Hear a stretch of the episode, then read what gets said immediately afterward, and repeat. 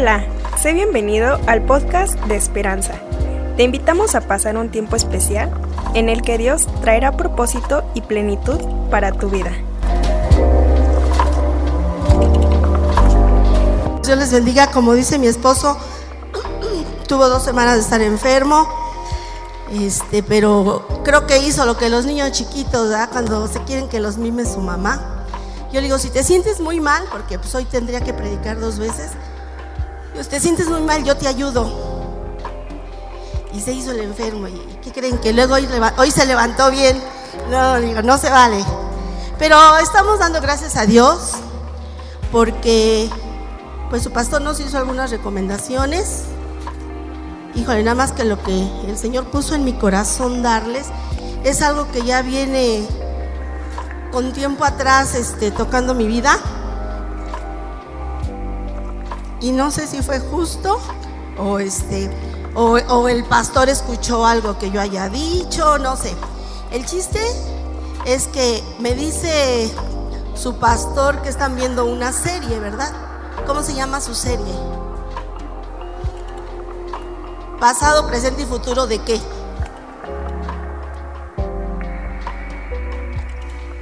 Ah, ¿verdad? ¿Mandé? Pasado, presente y futuro de la iglesia. Pero la iglesia, ¿quién la forma? Nosotros. Entonces puede ser pasado, presente y futuro de nosotros como cristianos, ¿verdad? ¿Qué vamos a hacer? Y pues su pastor me puso a estudiar y ya me eché los dos, las dos prédicas de la semana pasada y la antepasada. En la primera parte que comenzó su pastor, eh, él habló sobre define tu éxito, ¿verdad? Con la intención de hablar de hacia dónde te diriges. ¿Cuál es tu propósito? ¿Cuál es tu propósito? Y no solamente el propósito personal, secular, este, social, sino sobre todo nos interesa, claro que todo va englobado, ¿verdad? El propósito como cristianos. Ya y todavía la hermana que predicó hace ocho días, todavía este, les preguntaba, ¿ya definieron su éxito? ¿Ya saben hacia dónde van ciertamente? Se dice, aún los sociólogos dicen y los psicólogos, que si tú no tienes una meta concreta a dónde debes llegar o a dónde quieres llegar, te pierdes. Te pierdes porque únicamente vas tomando caminos así tal y como se te presenta y entonces como cristianos en lugar de vivir, subsistimos nada más. Y entonces nos vienen y nos deleitan el oído con algo y por allá nos vamos y tenemos problemas con alguien y le damos la vuelta. Tenemos que tener un propósito definido. ¿Qué tipo, tu pastor te decía, qué tipo de éxito quieres para tu vida? ¿Hasta dónde quieres llegar? Los 80, 70, 90, 100 años que Dios te dé, ¿qué quieres o, o qué éxito, qué tipo de éxito quieres tener cuando tú llegues ahí? Le decía yo a mi esposo, creo que yo voy a acabar la serie nada más así la voy a hacer cortita porque pues yo quiero hablarles sobre el futuro, hacia dónde vamos, hacia dónde está yendo la iglesia en este momento. La semana pasada, bueno digo, este, si ya son tres domingos que te hablaron de definir tu éxito, de buscar tu propósito, de saber exactamente hacia dónde quieres llegar, Ahorita después de tres domingos, ¿ya lo tienes? No me digas sí o no. Nada más ponte a pensar, ¿ya lo tienes? Has dedicado estas dos semanas que han transcurrido para tomar tu Biblia, tomar tiempo de oración y decir el día de hoy, ah, ya, ya sé a dónde quiero llegar. A mí me da mucho gusto que en esta iglesia veo muchos jóvenes que es una de las cosas que quiero comentar aquí, la crisis que hay en las iglesias actualmente. Y me da mucho gusto porque cada que venimos vemos gente nueva y vemos jóvenes nuevos y vemos jóvenes que conocimos pequeñitos y están sirviendo en algún área al Señor. Y gloria a Dios por eso. Pero también me da tristeza que al igual que en muchas iglesias, o en la mayoría de nuestras iglesias, ya no hay gente que veíamos antes. Gente que estaba trabajando, gente que estaba creciendo y estaba ministrando, y ya no está.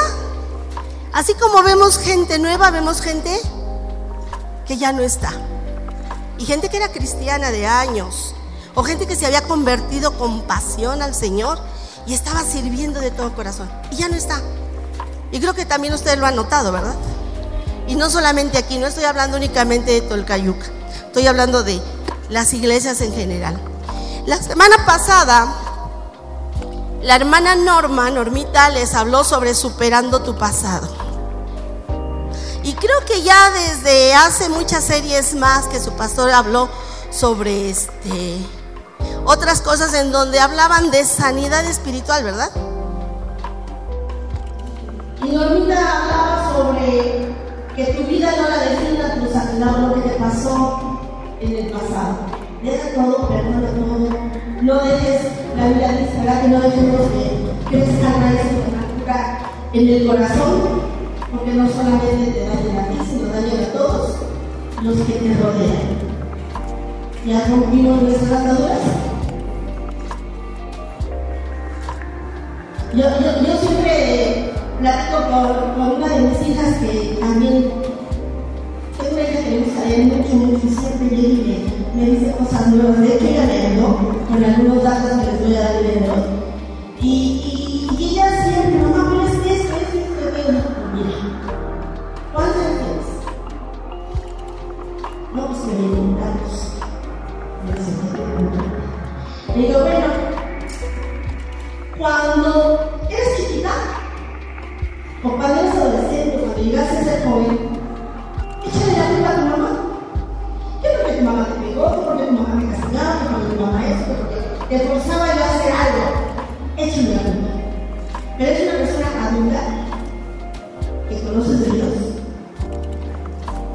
estudiada, tiene, tiene una profesión universitaria,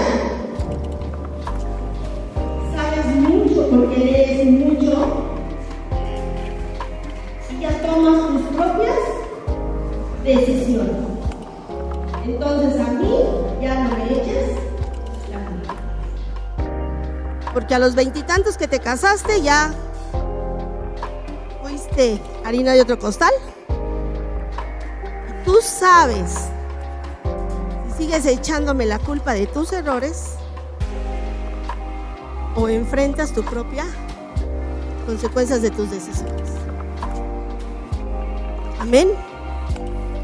¿Cuántos se convirtieron hace ocho días? ¿Cuántos aceptaron a Cristo hace ocho días? Entonces ya no hay pretexto para echarle a alguien la culpa de tus decisiones o de las consecuencias que estás viviendo. Ya tienes que ser un cristiano sano saludable. Amén. Ya se enojaron, ya ven. Y apenas estoy comentando lo que predicaron hace ocho días. Entonces, nuestra hermana Norma hablaba de rechazar el pasado, romper con mi atadura del pasado, sanar mi corazón para vivir el presente y definir cuál va a ser mi futuro. Amén. Entonces vean, ya tienen que saber hacia dónde, hacia dónde van. Ya tienen que tener su, su propósito en Dios definido, su éxito, como les dice su pastor. Y el pastor quiere, yo creo, yo tengo la, la, la idea, de que él quiere prepararlos al hablar sobre esta serie, él quiere prepararlos para lo que puedan enfrentar y que muchos ya lo enfrentaron, porque esta es una iglesia histórica de muchos años, y hay gente que todavía yo conocí hace, uh, hace veintitantos años, cuando comenzamos a venir aquí a, a Tolcayuca, 20, 20 años, veintitantos. Más o menos, ¿no? Porque tenemos 22 años viviendo en Pachuca. Entonces comenzamos a, venir hace ya muchos años. Entonces, eh, eh, el pastor los quiere enfrentar a las cosas que se puedan encontrar como cristianos y como denominación que a la que pertenecemos de Isipar, que les hablaba que Isipar acaba de cumplir 100 años, ¿no? Y su pastor hablaba sobre la búsqueda de identidad y los problemas de identidad que tenemos en Isipar. ¿Y a qué se refería esto? Pues él se refería a que tú vas a encontrar muchas iglesias. En México son, ¿qué? Más de tres mil iglesias de Isipar. Isipar está diseminado por toda la República Mexicana inclusive ya tiene congregaciones en Estados Unidos. Pero te vas a encontrar con que si tú vas a una iglesia de la ciudad, no es igual la misma doctrina, bueno, la doctrina es la básica, pero no es la misma liturgia, las mismas costumbres, que si tú vas a una iglesia de Isipar, de, pues allá de la sierra, allá por este, Huejutla, por la sierra de Puebla, allá en Chiapas eh, y todos lados. Y te vas a encontrar con que no es lo mismo. Se tienen diferentes costumbres, diferentes eh, organización, diferente organización, pero tenemos que saber que aunque nuestro movimiento esté pasando por esas situaciones, no es el único.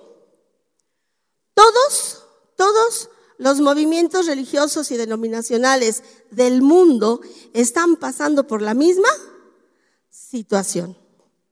Estamos viviendo una época y que no fue un cambio de siglo en el año 2000, fue un cambio de era. Fue una transformación tecnológica tan grande, fue una transformación.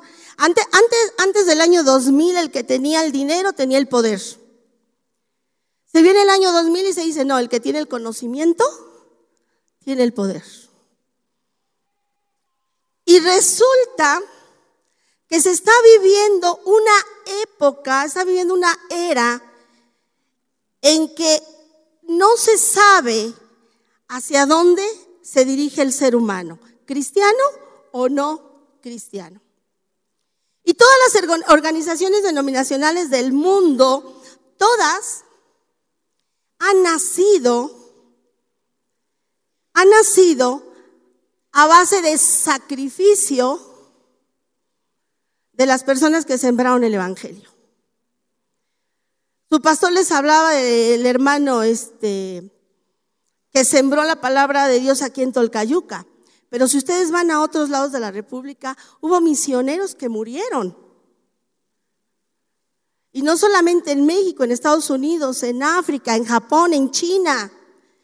Misioneros cristianos a los cuales se mató, se les mataban las tribus de hace años, porque les iban y les sembraban el Evangelio.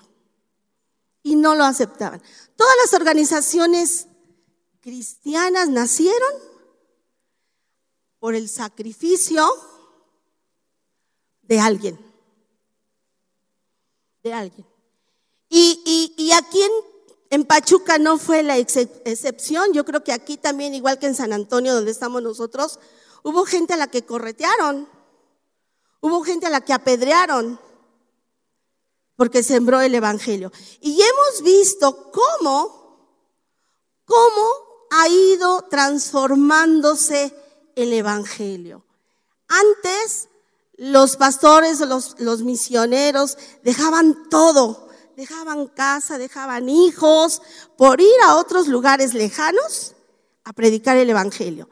Y no les importaba si tenían de comer, no les importaba si la gente aceptaba, si los correteaban de los pueblos, porque ellos tenían esa pasión por predicar la palabra.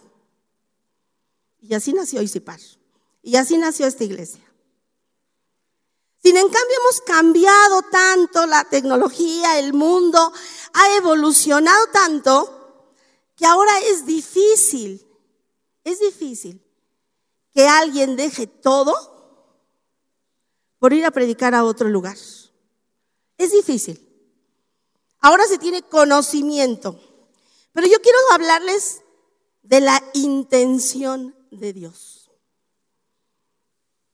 Porque no, está hablando, hablando de la organización, y que les decía yo, se van a encontrar con personas, con iglesias que aparentemente viven muy diferente a nosotros. Y el problema no es que lo vivan o que tengan costumbres diferentes. El problema es que esas diferencias hacen que nos peleemos y nos juzgamos y nos condenamos. Ese es el problema. Norma hablaba hace ocho días de que cuando era niña y venía a esta iglesia, le prohibían usar pantalón. Amén. Aún en estas fechas, en el año 2022, hay lugares en donde te prohíben muchas cosas. ¿Y qué crees que no es de ahorita? Esto viene durante toda la Biblia, estaba yo ayer viendo, dije, hay tantos versículos, ¿cuáles doy? ¿Cuáles doy?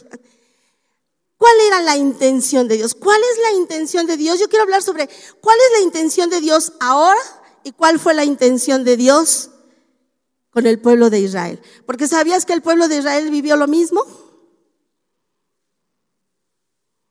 El pueblo de Israel, en la, época del pueblo de Israel, también la gente se enojaba con Dios. Y la gente se rebelaba con Dios. Porque decían que Dios era un Dios prohibitivo. ¿Cuánta gente que tú conoces no viene a la iglesia? Porque no, pues es que no, mira, ahí me van a prohibir qué cosa. ¿Qué les han dicho? ¿O qué pensaban muchos de ustedes para venir a la iglesia? ¿Ahí me van a prohibir qué? Que no tome. ¿Me van a prohibir? Que no fume. ¿Me van a prohibir? ¿Qué más? bailar. ¿Me van a prohibir? ¿Qué más? Un montón de cosas, ¿ah? Inclusive cuando yo me convertí me prohibieron usar aretes. ¿Y sabes por qué? Inclusive ahorita podemos decir, es que sobre todo los jóvenes, te digo que yo me, me da mucho gusto que aquí en esta iglesia hay muchos jóvenes. A ver, levanten la mano los jóvenes. Bueno, no los de corazón, los jóvenes. Bueno, especifico. especifico, jóvenes de 15 a 35, 40 años. Los demás somos de corazón, yo me considero joven. Pero, pero yo hablo de estos jóvenes porque son precisamente la edad en la que están en crisis en las iglesias. Tú ve a una iglesia de Isiparo, de, de, este, de alguna de nuestras lugares de nuestras congregaciones y te vas a encontrar que hay iglesias de puros de 50, 80 años.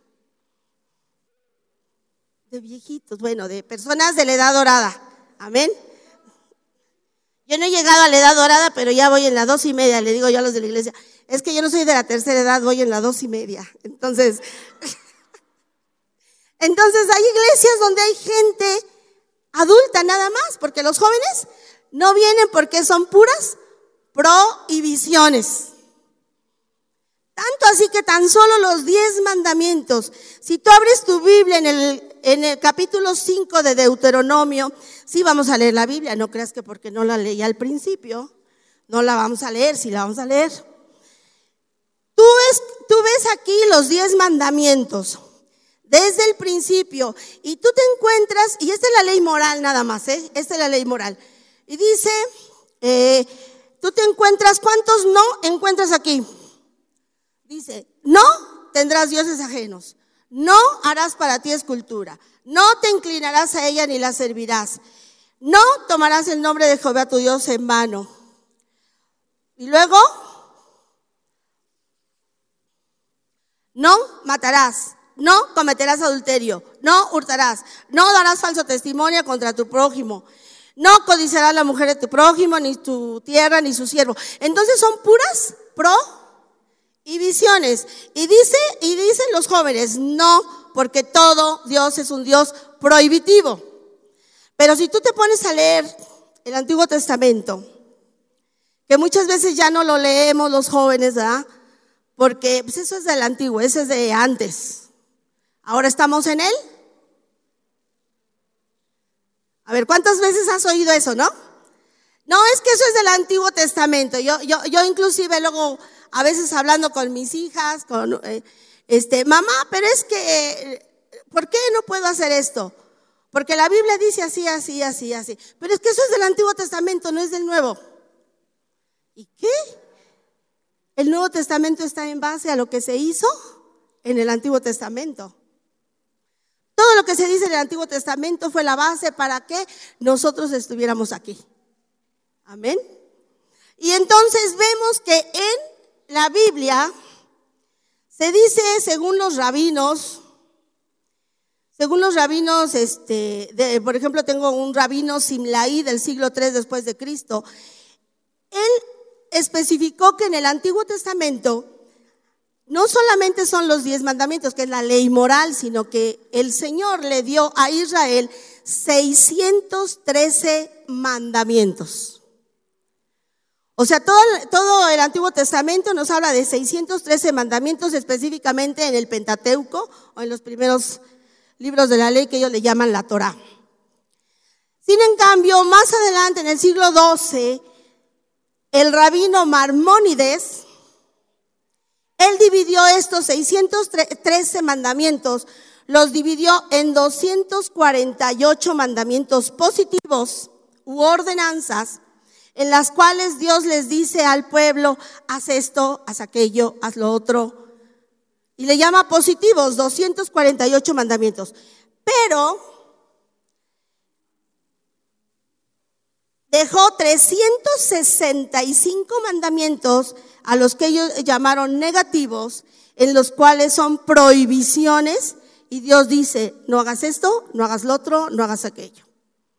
O sea, de 613 mandamientos que tiene el Antiguo Testamento, no crean que nada más son los 10. 248 mandamientos son ordenanzas a que el pueblo de Israel haga cosas y 365 son prohibiciones. Por ejemplo, vamos a leer Levítico capítulo 17, versículo 12. Esos nada más son ejemplos que hasta el día de hoy, hasta el día de hoy, los utilizamos. Levítico, a ver los que traen su Biblia, ¿por qué ahora no nos quieren poner en el cañón? Es que como no les mandé este mi bosquejo a su pastora, yo creo, ¿ah? Levítico capítulo 17, versículo 12. Amén.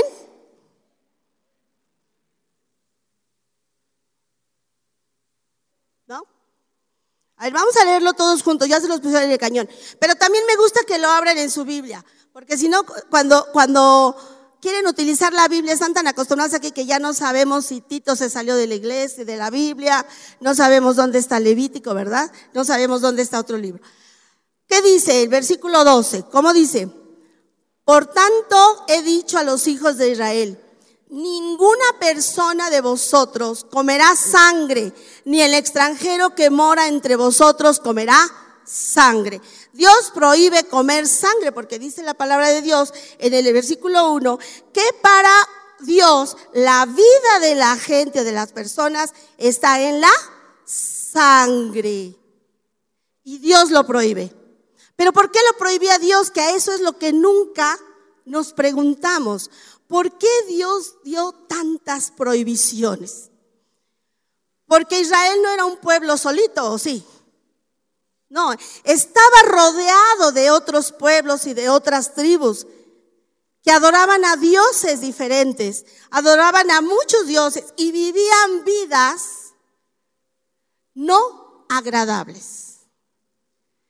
Y había tribus que hacían sacrificios humanos y comían la sangre del sacrificado porque creían que la fuerza de esa vida humana se quedaba con ellos. O sea, Dios siempre tuvo una intención por la cual prohibía algo. Otro ejemplo, y algo por lo cual no nos vamos a meter mucho, pero los jóvenes se pelean mucho. Levítico 19, capítulo, capítulo 19, versículo 20. Capítulo 19, versículo 20. Es otro ejemplo de las prohibiciones de Dios. Y creo que ya es hora, ¿verdad? ¿A qué horas empecé? Híjole, es que no te puedo decir que no me voy a tardar porque mira, pensamos recortarle. Tengo tres hojas y voy a la mitad de la primera.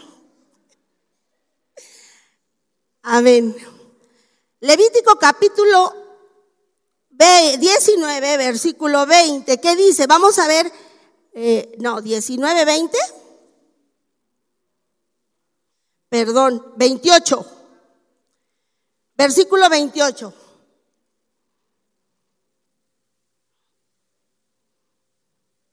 Mismo el mismo capítulo, pero el versículo 28. A ver, los que lo tienen en su Biblia, amén. Vamos a leerlo fuerte. Dice, y no haréis rasguños en vuestro cuerpo por un muerto, ni imprimiréis en vosotros señal alguna, yo Jehová. Y los jóvenes de ahora dicen, bueno, ¿y por qué no me puedo hacer un tatuaje? ¿Y por qué no me puedo hacer esto? Bueno, estudialo bien. Y en el versículo 21, en el capítulo 21, versículo 5, lo mismo. Dice, no harán tonsura en su cabeza, ni raerán la punta de su barba, ni en su carne harán rasguños. ¿Por qué Dios lo prohibía? Igual, había una intención. Porque los pueblos paganos se hacían en sus, en sus rituales, en sus ritos, a nombre de sus muertos se hacían señales y símbolos en el cuerpo. A nombre de los muertos. Entonces, por eso Dios lo prohibía. Siempre hay una intención. Y si tú te pones a ver, ¿les puedo dejar tarea? ¿Sí les puedo dejar tarea? Bueno, anoten en su tarea, en su libreta. Leer Levítico 18, 19 y 20. Tres capítulos. Yo sé que ustedes leen un montón, ¿verdad? Amén. Gloria a Dios por los que dijeron que sí. Levítico 18, 19 y 20. En estos tres capítulos, Dios habla sobre las leyes morales y sexuales. ¿Quién podía tener sexo y quién no podía tener sexo? ¿Con quién se podía y con quién no? Y tú te vas a encontrar con que las mismas situaciones que la Biblia habla en esta parte de las leyes son las mismas situaciones que actualmente nos estamos peleando. Es lo mismo. Pero ¿por qué Dios prohibía tanto? ¿Por qué se volvió un Dios prohibitivo? Porque había una intención. Y esa intención la vamos a encontrar en el libro de Éxodo, aún mucho antes de que el pueblo de Israel fuera nación, aun cuando todavía Dios iniciaba a formar al pueblo de Israel. Éxodo capítulo 6, en su versículo 12. ¿Qué dice Éxodo capítulo 6, perdón, perdón, capítulo 6, versículo 7. Yo no sé si les rompo la tarima, ¿eh? porque yo siento que cada que, por eso luego no me muevo, porque siento que se sube. Capítulo 6, versículo, Éxodo capítulo 6, versículo 7. ¿Qué dice el versículo 7? Por mi pueblo y seré vuestro Dios y vosotros sabéis que yo soy Jehová, vuestro Dios, que os sacó debajo de las tareas pesadas de Egipto.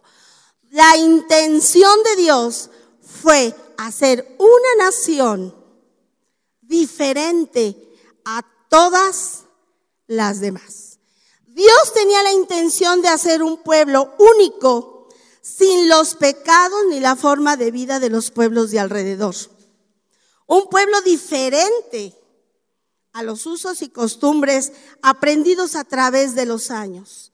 El pueblo de Israel vivió nómada durante muchísimos años. Aprendió cosas de Egipto, aprendió cosas de cada uno de los lugares a donde ellos iban. Y Dios quería formar un pueblo totalmente dependiente de Dios, que fuera ejemplo y testimonio para las naciones. Amén. Y nosotros decimos, ¿por qué prohibía tanto? Esa era la intención de Dios. Inclusive Dios se lo repetía al pueblo. Si tú te pones a leer el Antiguo Testamento, Dios les repetía, hagan esto, miren, y les daba promesas. Si tú haces esto, la promesa es esta. Hay mandamientos que son condicionales y hay mandamientos que no. Por el simple hecho de ser hijo de Dios, los tenemos. Y Dios, aún en Levítico capítulo 26, también léelo en tu casa, les da los resultados y las consecuencias de ser obediente y de ser desobediente. O sea, Dios no quiso hacer las cosas a la fuerza les daba los mandamientos y aún les decía, apelando al libre albedrío de cada quien, si tú obedeces, todo esto va a ser. Si tú desobedeces, estas son las consecuencias. En Levítico 26, anótalo también para que detallado lo tengas. ¿Y qué hizo el pueblo? Y todavía Dios hay muchas partes donde Dios les dice, yo seré su Dios y ustedes serán mi pueblo. Y, eh, eh, inclusive hay una parte que a mí me, este, me, llama la atención, un versículo en donde Dios casi les suplica de que obedezcan. Deuteronomio capítulo 5, versículo 29. Y, ahí Dios, fíjate nada más, si tú le pones énfasis, ve con qué espíritu Dios les está diciendo esta parte.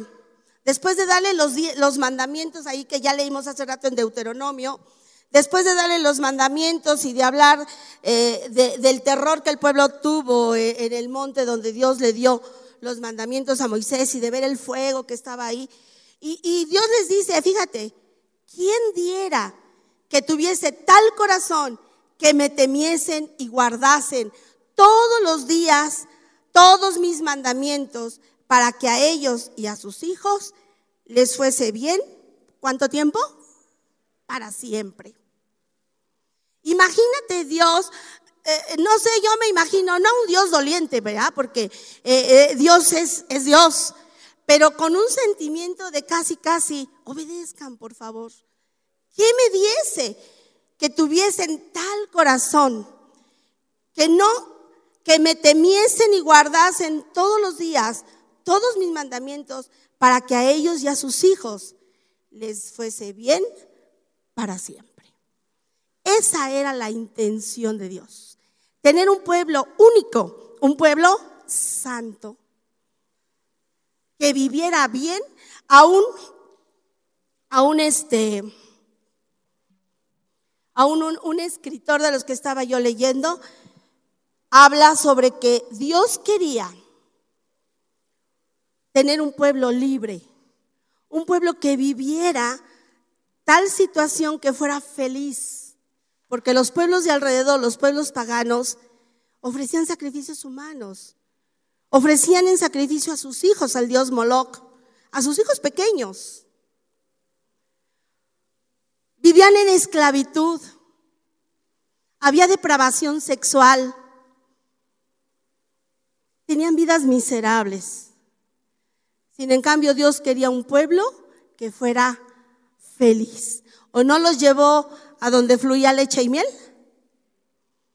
Dios quería un pueblo y lo único que le pedía era que fuera obediente a sus ordenanzas. Pero el pueblo dijo, no, eres muy prohibitivo.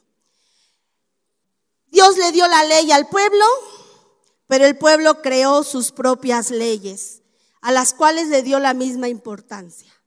Si tú estudias sobre el pueblo de Israel, el pueblo de Israel no solamente tiene la Torá, sino tiene el Talmud, la responsa, la literatura rabínica, que son leyes y tradiciones orales, que actualmente se les da la misma importancia que a la ley de Dios. O no cuando Jesús vino a la tierra, ¿cuál era una de las ordenanzas que llegando a casa de alguien se tenían que lavar?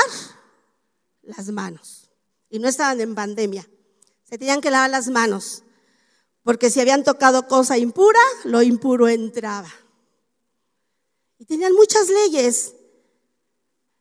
Había otra ley, ¿no? Dios, Dios, les habla, este, Jesús le habla en, el, Nuevo Testamento, en, los, en, en uno de los evangelios. Dice, hablando de la misericordia, ayuda a los demás. No digas, este es mi ofrenda para Dios, no te puedo ayudar. Porque tenían la costumbre de que lo que tú apartaras de ofrenda para Dios era tu corbán, era sagrado. Y así se estuviera muriendo tu madre o tu padre, no, no lo puedes tocar, porque era corbán. Era la ofrenda para Dios. Y esa cena, ¿y qué viene Jesucristo y les dice? No, ten misericordia. Amén. Esa era la intención de Dios. Y ahora, ¿cuál es actualmente la intención de Dios? Hablando de la, de, la asociación y de las asociaciones religiosas, vamos a ver qué han cambiado a través de los años.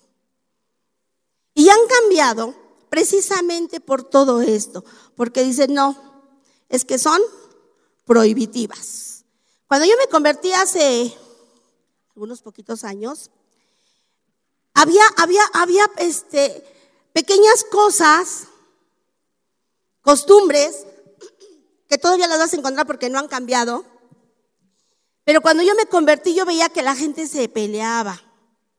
¿Por qué? Porque se nos decía, si eres cristiano nacido en Jesús, tienes que hablar en lenguas, a fuerzas. Si no hablas en lenguas, no eres cristiano. Y había un pleito fuerte sobre eso. Luego y, ibas a otro lado y este, no, no, y, llegó al grado de que no puedes entrar a la iglesia si no te pones velo. Ya, ya había veces que pues, si teníamos ganas de ir a ay, ponte aunque se te estuviera cayendo, ¿no? Aunque a la hora de la predicación eh, eh, en Coatzacoalcos los velos eran útiles, porque a la hora de la predicación se espantaban a los mosquitos las hermanas con los velos, porque si no, salían con los pies llenos de, de, ronchas. Y cosas así como cómo te, te arreglas, cómo te vistes. Inclusive hubo una época en que fue división de iglesias por el tipo de alabanza que se cantaba. Pasaban a predicar los que cantaban coritos o los coros y decían que los que brincaban o los que cantaban alabanza nueva eran de Satanás, que no tenían que danzar. Y pasaba a predicar uno que le gustaba la alabanza nueva, un joven como los que vienen y, y cantan aquí, que cantan muy bonito. Y decía, no hermano, es que si tú no danzas, el diablo te está amarrando los pies. Y eran pleitos al grado, de verdad, de verdad, y los vas a encontrar todavía en la actualidad. Eran pleitos al grado que en lugar de sentir amor, se dividían las iglesias. Hubo cantantes cristianos famosos ahora que gracias a su predicación se dividieron iglesias. Se dividieron iglesias y gente que jamás se volvió a hablar. Y el problema es que había gente que se iba a otras iglesias, pero había gente que no iba a ninguna iglesia. Y, tú, y, y es a lo que, ese fue el pasado, pero todavía en el presente lo estamos viviendo, lo estamos viviendo. ¿Y qué va a pasar? Estaba yo, te, hablaba yo hace rato de la crisis que se está viviendo en las iglesias. Y encontré, encontré, ojalá y este, y te pueda servir, y, si quieres seguirlo estudiando, lo puedes, lo puedes buscar en internet, porque son libros digitales sobre estudios de jóvenes, sobre estudios sobre qué están haciendo los jóvenes en las iglesias. ¿Qué está pasando con la religiosidad de los jóvenes? Con todo el cambio de estructura social que estamos viviendo en el mundo. ¿Qué está pasando con nuestros jóvenes? ¿Qué está pasando con las personas de la iglesia? ¿Por qué las iglesias están quedando solas? Ahorita le echamos la culpa a la pandemia, ¿verdad? Dos años encerrados o un poquito más de un año y cacho, y, ya las iglesias ya no llega la gente, y mucho menos los jóvenes. En estos escritos, uno de ellos se llama Religión por la Libre. Si lo quieres, anotar para que lo busques en internet, Religión por la Libre, estudia, escrito por Eduardo Soto García y reseñado por Ariel Campos, que son profesores universitarios. Y estos estudios se hicieron a jóvenes universitarios entre 18 y 23 años. Y no solo en México, sino en Europa, Francia, España y Colombia. Porque la crisis es a nivel mundial. Es a nivel mundial. Y recordemos que todo esto está pasando porque llega un cumplimiento de las profecías bíblicas. Pero es algo que nos interesa saber. Hace 50 años se decía en la iglesia cristiana que los cristianos eran las personas, bueno, aquí en México se decía eso, eran las personas más ignorantes de todas. Y se decía y se acusaba que el que llegaba a ser cristiano y se convertía en cristiano y iba a una iglesia cristiana era un ignorante, porque eran gente de pueblo que no habían estudiado ni la primaria. ¿Qué pasa? Se establecen las iglesias, se terminan en algunos lugares las persecuciones a los cristianos y los cristianos mandan a sus hijos a la escuela. Porque antes antes, eh, por ejemplo, en la iglesia de México, que era este, casi 100% católico, los papás decían, no, tú te vas al seminario porque quiero que seas padre, quiero que seas sacerdote. Y las mujeres, para no ir a la escuela, las metían a los conventos. Tenemos el ejemplo de Sor Juan Inés de la Cruz, ¿no?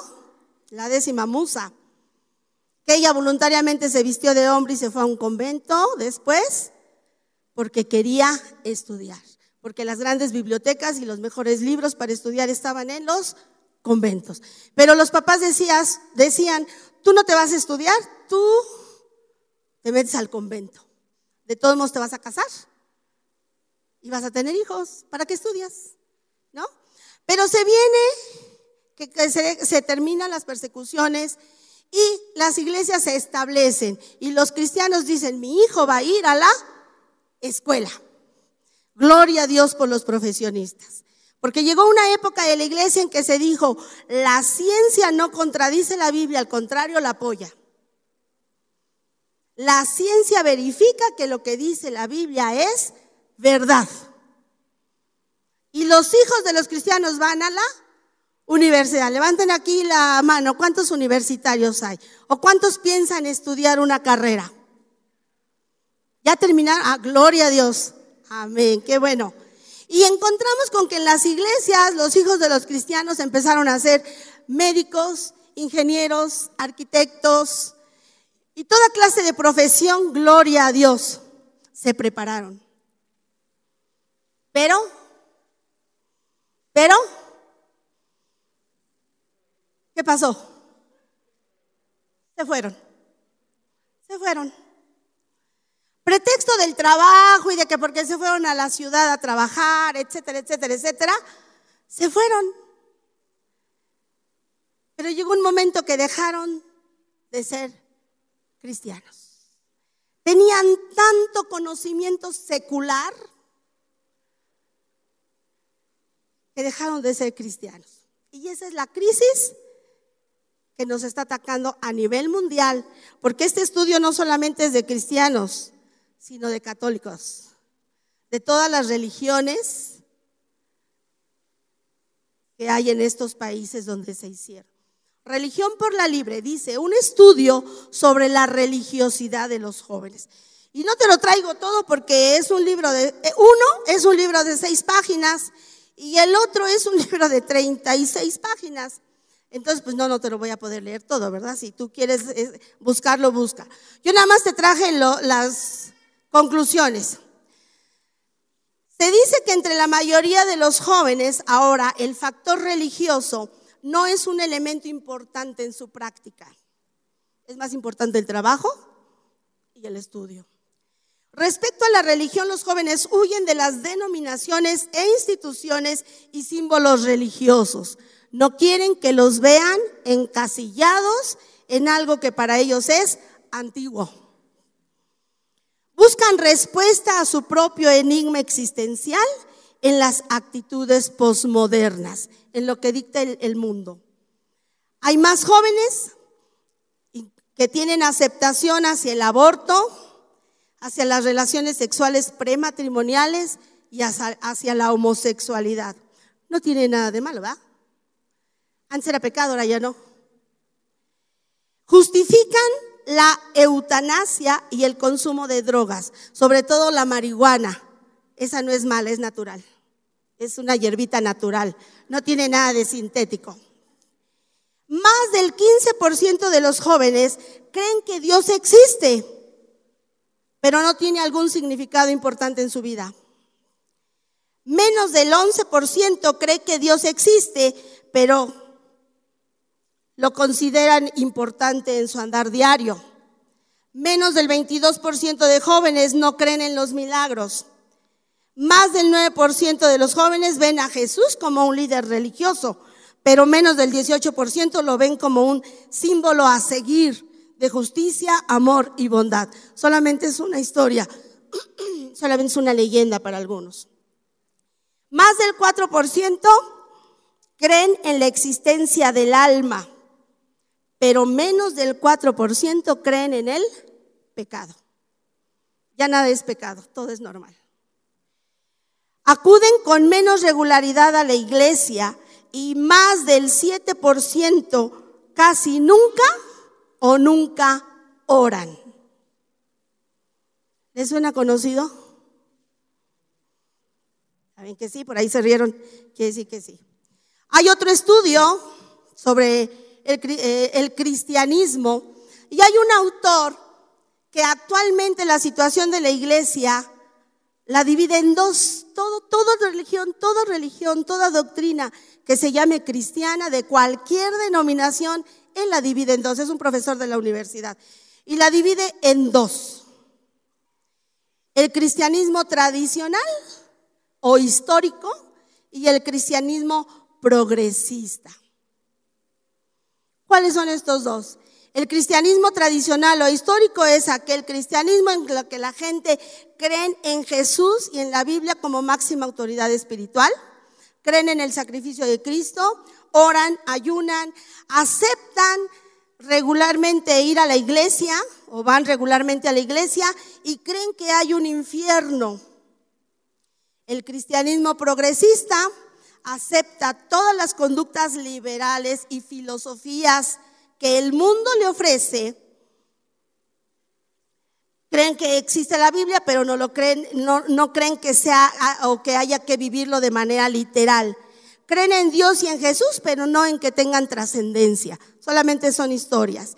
El cristianismo no es la única forma de vida de concentrarse o de que acercarse a Dios.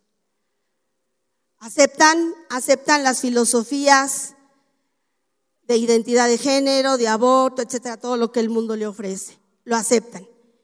Van de vez en cuando a la iglesia. E, el hecho es de que este autor habla de que el cristianismo progresista es aquel que ha sentido la necesidad de ser aceptado en el mundo. Porque tú sabes que en el mundo si dices que eres cristiano, ¿qué te pasa? No me junto contigo. Ahí me decían en la escuela, ay manita, es que no te invitamos a nuestras fiestas porque tú ni tomas, no bailas, te vas a aburrir. Además ni iba yo a ir, ¿verdad? Y, y entonces el mundo te segrega, ¿no? Te va segregando, te va segregando, te va segregando. Pero ante la necesidad de estos cristianos, de que el mundo me acepte y me dé la importancia como profesionista que yo creo tener, pues empiezo a aceptar lo mismo, ¿no? inclusive dentro de las iglesias, o sea, a veces yo, yo sé que lo que te estoy diciendo ahorita, tú te estás imaginando a los, a los jóvenes que no vienen a la iglesia. Pero no, dentro de las iglesias. Hace días escuché a un joven platicar y, bueno, digo, no soy chismosa, pero, pero pues estaba aquí cerquita de mí platicando, ¿no? Estaba platicando con otra jovencita y era joven de la iglesia, nieto de pastor, hijo de cristianos. Y estaba platicando sobre los novios que habían tenido. Y le dice la joven, oye, ¿sigues con fulanita? Pues, ¿qué crees que no? Porque, híjole, era, tenía yo que complacerla en todo. Y, lo que más tristeza me dio es que el joven le dijo a la chica, este, para tenerla contenta, porque a ella le encanta ir a las fiestas, tuve que meterme a estudiar baile, tuve que meterme a una escuela de baile, aprendí salsa, cumbia y no sé qué tanto le dijo, porque la quería tener contenta. Hay jóvenes en la iglesia que ya no creen en los dones del Espíritu Santo.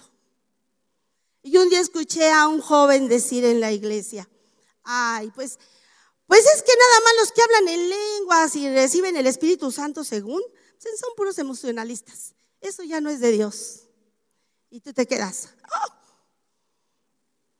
Y todo este tipo de jóvenes han formado un bloque que se le ha llamado cristianismo progresista.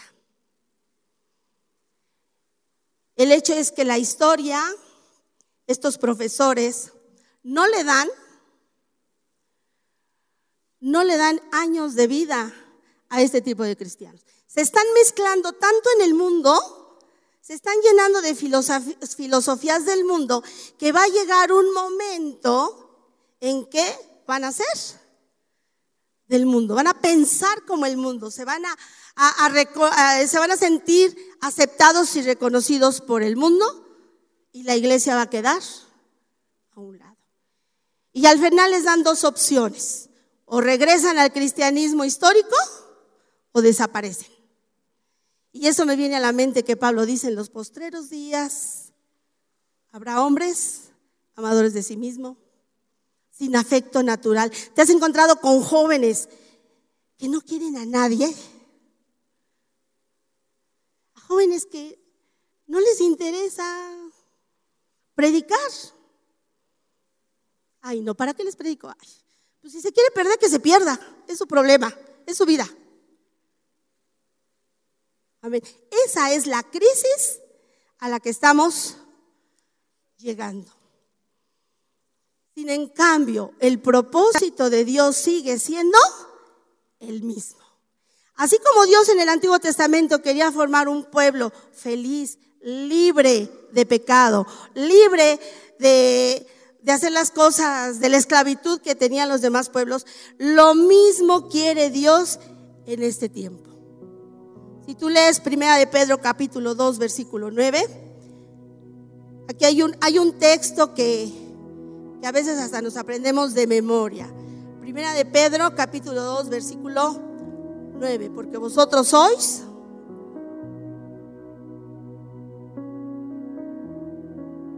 A ver, ¿ya lo encontraron? Pensé que lo habían puesto.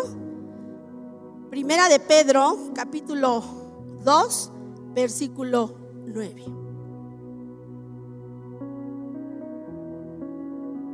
Mas vosotros sois linaje real, nación, pueblo, para las virtudes de aquel que os llamó de las tinieblas a su luz admirable. La intención de Dios es la misma.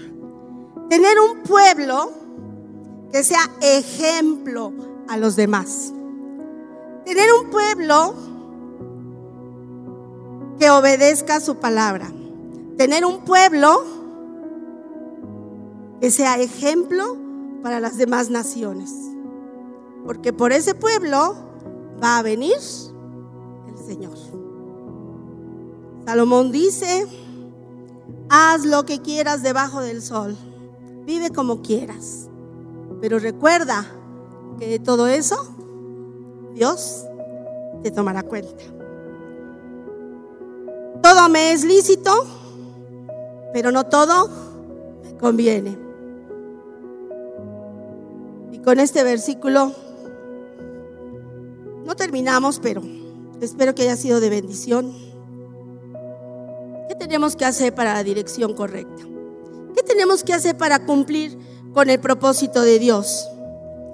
Primero que nada, conoce a Dios verdaderamente. Tú joven, ¿realmente Jesús es tu Señor en tu corazón, en tu vida? ¿Realmente conoces a Dios? ¿Realmente lo sientes junto a ti? Ayer estaba yo leyendo una entrevista de unos artistas famosos, son muy famosos, jóvenes, hijos de pastor, y que su papá se murió, el pastor se murió. Y ahora la hija es lesbiana, tiene una esposa, el hijo pues está casado, pero ellos dicen, pues mi papá se murió, mi papá era pastor, mi papá cuidaba más de la iglesia que de nosotros y lo que nos salvó la vida fue la música. ¿Por qué venimos a la iglesia? Porque te trae mi papá, porque te trae la mamá, porque te trae la familia. Y si tus papás se mueren, no, no estoy diciendo que, pero pues va a pasar, ¿no? O sea, es lo natural. Y van a decir que soy muy dura, dice mi marido que yo soy muy, muy dura. Pero, a ver, ponte a pensar. Si te trae tu papá, tu tío, tu abuelita, tu hermano, quien te traiga a la iglesia, cuando ellos ya no están, ¿Vas a seguir viniendo a la iglesia?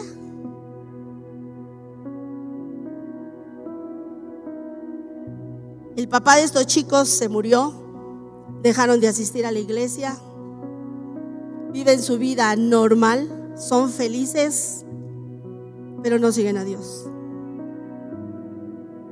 Vas a seguir viniendo a la iglesia. Tienes que hacer que Dios realmente lo sientas. Que si la palabra de Dios dice, yo estoy contigo todos los días del fin del mundo, tú sientas, no solo lo aprendas, que sientas es real. ¿Qué tengo que hacer para seguir la dirección correcta? Todo lo que aprendas, compáralo con la Biblia. Todo, todo lo que aprendas. Escudriña la palabra. Dice la palabra de, Dios, dice Jesús, escudriñad las escrituras, porque a vosotros os parece que de ellas tenéis la vida eterna y ya son las que dan testimonio de mí, en San Juan. Escudriñalas. Si te están diciendo, esto está prohibido, bueno, ¿por qué está prohibido? ¿Qué dice la Biblia de esto? Realmente, o sea, tu pastor es muy inteligente, tu pastor lee mucho, tu pastor, eh, mis respetos para tu pastor, pero si mi pastor lo dice, bueno, voy a ver, inclusive Pablo cuando llegó a Berea en Hechos 17, 11, dice que la gente estaba tan ávida de la verdad, los bereanos, que todo lo que Pablo predicaba y se pasaban horas, ya ves que un día se le murió uno, ¿no? Que se cayó del balcón por dormirse. Nadie se ha dormido, bueno, nada más uno o dos que por ahí vi que cerraron los ojos. Y, pero dice que llegando a su casa, se ponían a, a ver, a ver, ¿lo que Pablo dijo es cierto o no es cierto? Compáralo con la Biblia, compáralo con la palabra del Señor. Escudriña porque si te dicen es que tú te tienes que vestir así, bueno, ¿qué dice la Biblia? ¿Qué dice Pablo? Porque Pablo dice que hay que vestirse de esta manera. Amén. Escudriñalo.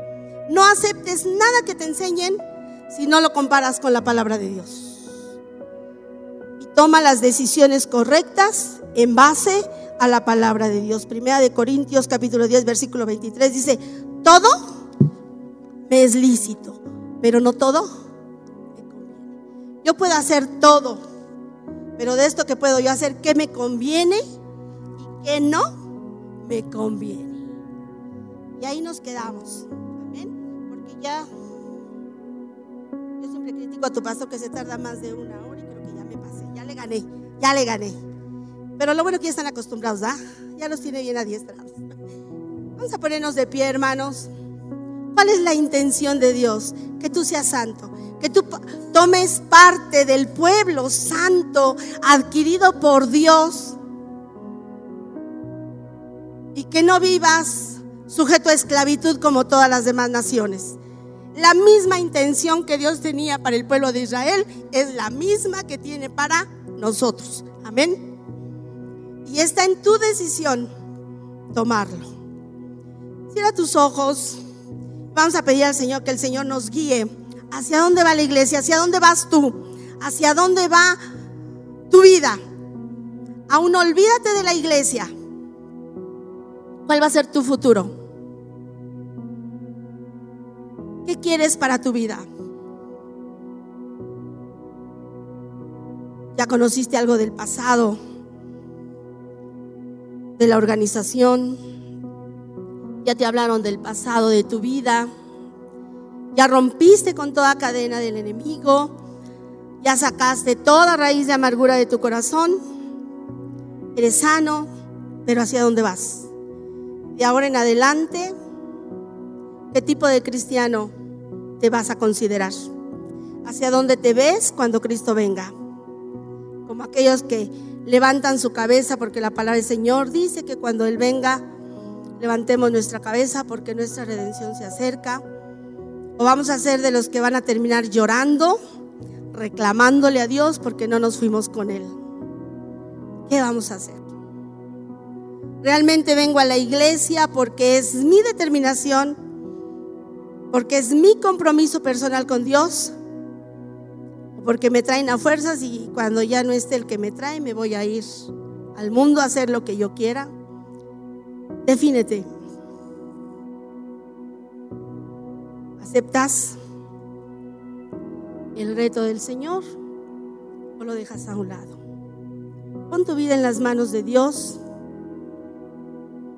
tu corazón que el Espíritu Santo es el que te venga y redarguya, o que te venga y te consuele y te diga, hijo, estás bien, síguele, échale ganas. O que te diga, estás haciendo mal esto. Rectifica. Rectifica tu camino porque todavía es tiempo. Todavía es tiempo. La gente dice que mientras hay vida hay esperanza, pero recuerda el día de mañana podemos no estar. Hoy en la noche puede suceder algo. Saliendo de este lugar puede suceder algo. Y en este momento, en este momento que estás aquí, ¿en qué, punto de tu vida cristiana estás? Y si Dios te permite muchos años de vida, ¿a dónde quieres llegar? Que tus generaciones también estén en este lugar y conozcan de Dios. O que hasta tú te pierdas en el mundo que cada vez nos da las cosas de manera más fácil. Señor, te damos gracias. Yo te doy gracias, Señor, por los corazones y las mentes dispuestas de este lugar. Gracias, Señor, porque yo sé que tú les tienes a cada uno en tus manos. Bendice cada adulto, bendice cada joven. Que tu Espíritu Santo sea el que venga y toque sus vidas. Que realmente, Señor, tú seas real. Pablo decía, porque yo sé en quién he creído. Señor, que cada uno de los que estamos aquí podamos saber en quién y por qué hemos creído. Yo los pongo en tus manos, Señor. Tu palabra dice que el que esté falto de sabiduría te la pida. Yo te pido sabiduría, Señor, entendimiento para tu palabra a cada uno de los que están aquí. Que tu mano maravillosa sea sobre esta iglesia, Señor, y que tú le sigas bendiciendo. En el nombre de Jesús, Padre. Gloria a Dios, hermanos, que el Señor les bendiga. Esperamos que este mensaje te ayude con tu desarrollo. Te invitamos a que puedas seguir esta conferencia en el canal de YouTube, que estará disponible todos los miércoles. Esperamos puedas seguirnos en Facebook e Instagram como Esperanza. Los links están en la descripción de abajo. Hasta la próxima semana.